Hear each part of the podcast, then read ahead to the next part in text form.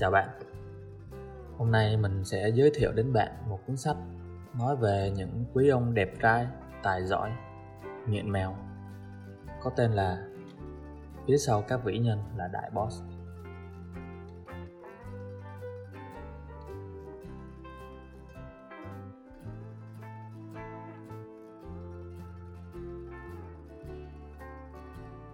Phía sau các vĩ nhân là Đại Boss là câu chuyện về những nghệ sĩ, văn sĩ, trí giả và chính khách vĩ đại nghiện mèo trong lịch sử. Cánh đàn ông thường được khắc họa cùng lũ chó. Họ đi săn cùng chúng, rượt đuổi, nô dẫn bên nhau, vai kề vai trên chiếc xe bán tải. Hình ảnh tuyệt vời cho niềm vui đầy nam tính Loài chó dù gì cũng là người bạn thân thiết nhất của cánh đàn ông À, của một số người đàn ông Nói cho chính xác thì là vậy. Thế nhưng ít ai biết rằng trong nhiều thế kỷ qua đã có vô số nam nhân cấp tiến. Đó là những nghệ sĩ, văn sĩ, nhà khoa học, triết gia. Họ chia sẻ thư viện và phòng làm việc của mình cùng một vài ả mèo với tiếng kêu gừ gừ trong cổ họng. Bạn chỉ việc tưởng tượng ra những ngôi đền thời Ai Cập cổ đại nơi các vị thầy tu cầu nguyện trước tượng thần Bastet, nữ thần mèo của dân Ai Cập, người bảo hộ, chống lại bệnh tật và những linh hồn xấu xa là hiểu. Khi một con mèo qua đời, người dân Ai Cập sẽ cạo lông mày trong nỗi sầu tan tóc. Quả là một nền văn hóa sùng bái loài mèo. Trên thực tế, khi một đền thờ Bastet được khai quật vào thế kỷ 19, các nhà khảo cổ đã tìm thấy trên 300.000 xác ướp mèo. Ai mà ngờ boss của chúng ta đã chợp mắt những hơn hai thiên niên kỷ. Tuy những tay ướp xác từ thời cổ đại này là những kẻ sùng bái mèo nổi tiếng nhất, nhưng chứng cuồng mèo đã xuất hiện thậm chí còn xưa hơn nữa. Như những nhà nhân chủng học lùng sục các mảnh xương hòng khắc họa quá trình tiến hóa Chúng ta, bạn thân mến ạ, à, sẽ cùng phiêu lưu đi tìm nguồn cội của hội chứng yêu mèo. Tất cả đã bắt đầu từ đâu? Ai là người đàn ông cuồng mèo đầu tiên trong lịch sử? Bắt đầu từ thời kỳ Trung Cổ. Ở châu Âu, với loài mèo thì đây là khoảng thời gian đầy bạo lực, bị gây ra bởi thói mê tín dị đoan và chứng sợ mèo. Nhưng vị hoàng đế Highwell nhân ái vua của xứ Wales thế kỷ thứ 10 đã đứng ra bảo vệ chúng. Vào khoảng năm 920 sau công nguyên, vị vua Highwell đã thổi luồng gió mới vào luật pháp xứ Wales bằng bộ luật bảo vệ mèo nhà. Ông nhận thấy giá trị tuyệt vời của loài mèo với nền nông nghiệp và với cộng đồng nhờ khả năng tiêu diệt các loài vật gây hại. Đức vua đã cho ra đời hệ thống định giá cho mèo con và mèo trưởng thành trong đó bao gồm cả các khoản phạt cho việc giết hại hay trộm mèo.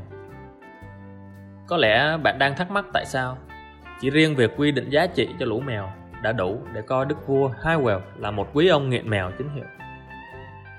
Nhưng vào thời đại mà người ta nghĩ chỉ cần chạm vào đức vua thôi cũng đủ để chữa vô số bệnh tật, thì đạo luật bảo vệ động vật kiểu này rất tinh tế và rất đáng được tôn vinh. Khoảng thế kỷ 13. Rất lâu sau khi những cư dân Ai Cập cổ đại xây nên các đền thờ nữ thần mang đầu mèo. Loài động vật này vẫn tiếp tục được thờ kính ở các nền văn hóa cận đông cổ xưa.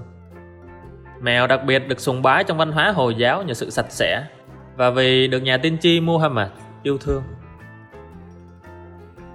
Khoảng thế kỷ 13, rất lâu sau khi những cư dân Ai Cập cổ đại xây nên các đền thờ nữ thần mang đầu mèo. Loài động vật này vẫn tiếp tục được thờ kính ở các nền văn hóa cận đông cổ xưa. Mèo đặc biệt được sùng bái trong văn hóa Hồi giáo nhờ sự sạch sẽ và vì được nhà tiên tri Muhammad yêu thương. Một vị vua Hồi giáo có tên là Baiba là một quý ông nghiện mèo có thâm niên. Ông đã để lại trong di chiếu rằng khu vườn gần nhà thờ của ông được dành riêng để bảo vệ lũ mèo ở Cairo. thời phục hưng hiệp sĩ Isaac Newton nhà bác học ông được nữ hoàng Anne phong tước hiệp sĩ vào ngày 16 tháng 4 năm 1705 có thể nói gì thêm về cha đẻ của ngành khoa học hiện đại nhỉ? Ngoài những lọn tóc giả lộng lẫy cùng niềm đam mê với những quả táo rụng, Newton đã khai sáng cho chúng ta bằng các định luật vật lý về chuyển động cùng định luật vạn vật hấp dẫn. Ông đã phát minh ra phép tính vi phân đấy, trời đất ạ. Ngoài rất nhiều những thành tựu tuyệt vời ấy, Newton cũng có một bí mật đã gây tranh cãi bao lâu nay. Có phải chính Newton đã phát minh ra ô cửa dành cho mèo? Chuyện kể rằng, khi Newton đang làm thí nghiệm về ánh sáng trong canh gác tối tăm, thì nàng mèo của ông liên tục cào móng đòi mở cửa, khiến ông bị phân tâm. Newton được cho là đã khoét một lỗ trên cửa để cô nàng có thể ra vào dễ dàng hơn. Câu chuyện trên có thật hay không? Nó vẫn đang còn gây tranh cãi. Phát minh này liệu có ngang tầm với quả táo ở trên không nhỉ? Nhưng dù chỉ là những phỏng đoán thôi, thì tình yêu dành cho loài mèo của ngài Isaac Newton vĩ đại vẫn đáng được nhắc tới. Bạn đã bao giờ có những suy nghĩ giống như mình không? Có bao giờ bạn đã từng ước vào cái ngày đẹp trời ấy? Đích đến của quả táo không phải đỉnh đầu của ngài Newton mà là một xe bán trái cây nào đó thì có phải chúng ta đã đỡ mệt mỏi với môn vật lý rồi không?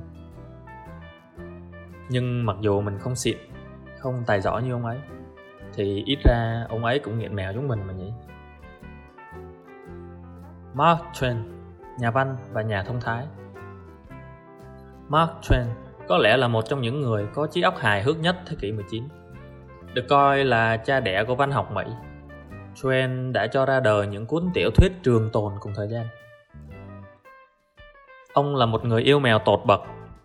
Có thời điểm, Twain nuôi tới 11 chú mèo trong trang trại. Khi một chú mèo đột nhiên biến mất, ông đã đăng tin lên tờ New York American hứa hẹn tặng thưởng cho ai đưa được con mèo về nhà an toàn. Ông đã nói, một ngôi nhà mà không có mèo vẫn có thể là một ngôi nhà hoàn hảo. Có thể lắm, nhưng làm sao chứng minh được điều đó? Nikola Tesla, nhà vật lý và phát minh. Vào một buổi tối mùa đông lạnh lẽo và khô hanh, khi Tesla đang vuốt ve bộ lông của chú mèo, những cú sốc tĩnh điện vô tình được tạo ra. Lưng của chú mèo biến thành một thảm ánh sáng và các tia điện trên bàn tay tôi nổ tanh tách, vang khắp cả nhà. Ông kể lại. Khoảnh khắc, à ha, này chính là một biểu hiện thực tế của khoa học. Bạn nghĩ mà xem, cuộn dây Tesla phát kiến kỳ quái như đến từ tương lai của nhà bác học điên rồ đã khởi nguồn từ một tia điện nhỏ trên lông của chú mèo nhà ở Croatia. Chúng ta hãy cùng nghe những quý ông từ thời cổ đại nói gì về những đại boss nhé. Từ thời cổ đại, loài mèo được sùng bái như những vị thần và chúng chưa từng quên điều đó. Đối với những người yêu mèo, tôi sẽ là bằng hữu và đồng chí của họ mà chẳng cần giới thiệu dung dài. Có thể tôi đã nói gì đó khiến ngài lầm tưởng rằng tôi ghét mèo, nhưng thưa ngài, tôi là một trong những kẻ cuồng mèo nhất trên đời. Nếu ngài ghét chúng, tôi có thể sẽ ghét ngài. Nếu chứng dị ứng của ngài ghét chúng, thì tôi sẽ gắng hết sức mình mà dung thứ cho cái chuyện đó.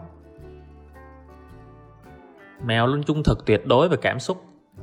Loài người vì lý do nào đó có thể sẽ che giấu cảm xúc của mình, nhưng mèo thì không. Mèo hoàn toàn có thể trở thành người bạn tốt nhất của con người, nhưng nó sẽ không bao giờ hạ mình thừa nhận điều đó. Kiếp sau, tôi muốn được làm mèo để được ngủ 20 tiếng mỗi ngày và được chăm nuôi đầy đủ, để được ngồi chơi không và liếm mông mình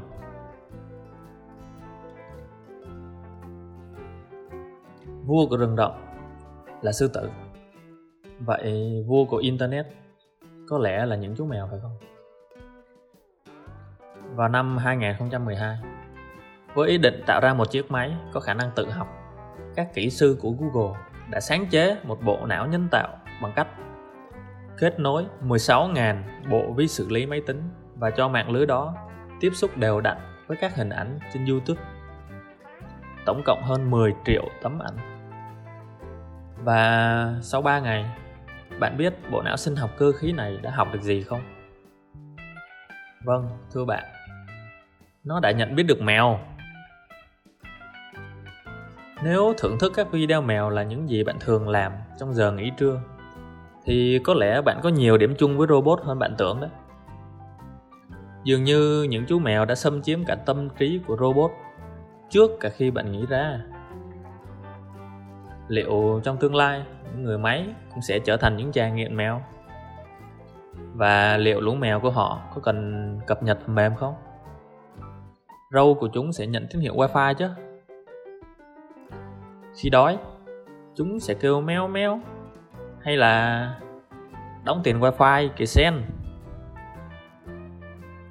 hội nghiện mèo tương lai sẽ gồm những ai khi những nhân vật quan trọng của ai cập cổ đại được ướp xác và chôn cất mèo của họ cũng được chôn cùng để làm bạn đồng hành trên hành trình đến thế giới bên kia boss vẫn luôn là một kẻ đứng nơi ngưỡng cửa kẻ tồn tại giữa các thế giới cũng giống như tổ tiên ai cập thần thánh của mình Loài mèo tương lai sẽ sát bước khi chúng ta lang thang về phía cánh cửa xa xăm. Trong suốt nhiều thế kỷ, các chàng nghiện mèo đã là những nhà phát minh và cách tân thần lặng. Từ thư viện, xưởng vẽ, phân xưởng hay ghế sofa, chúng ta học hỏi từ những người bạn mèo, học cách thư giãn và chợp mắt, học cách nâng tầm sự biến nhát thành nghệ thuật. Như những thợ khắc Ai Cập cần mảnh tạc hình nữ thần Basta từ đá. Chúng ta vẫn đang cố gắng nắm bắt và hiểu được sự huyền bí của loài mèo. Và trong nỗ lực để hiểu hơn về chúng, ta lại khám phá ra chính bản thân mình, lịch thiệp hơn và nhân văn hơn. Hiện nay, mạng Internet đã trở thành công viên của những kẻ yêu mèo. Giờ đây, ta có thể chia sẻ những hình ảnh yêu thích về thế giới của loài vật có ria khép kín này. Hơn bao giờ hết, vị trí của loài mèo trong đời sống văn hóa của chúng ta vẫn liên tục phát triển và phồn thịnh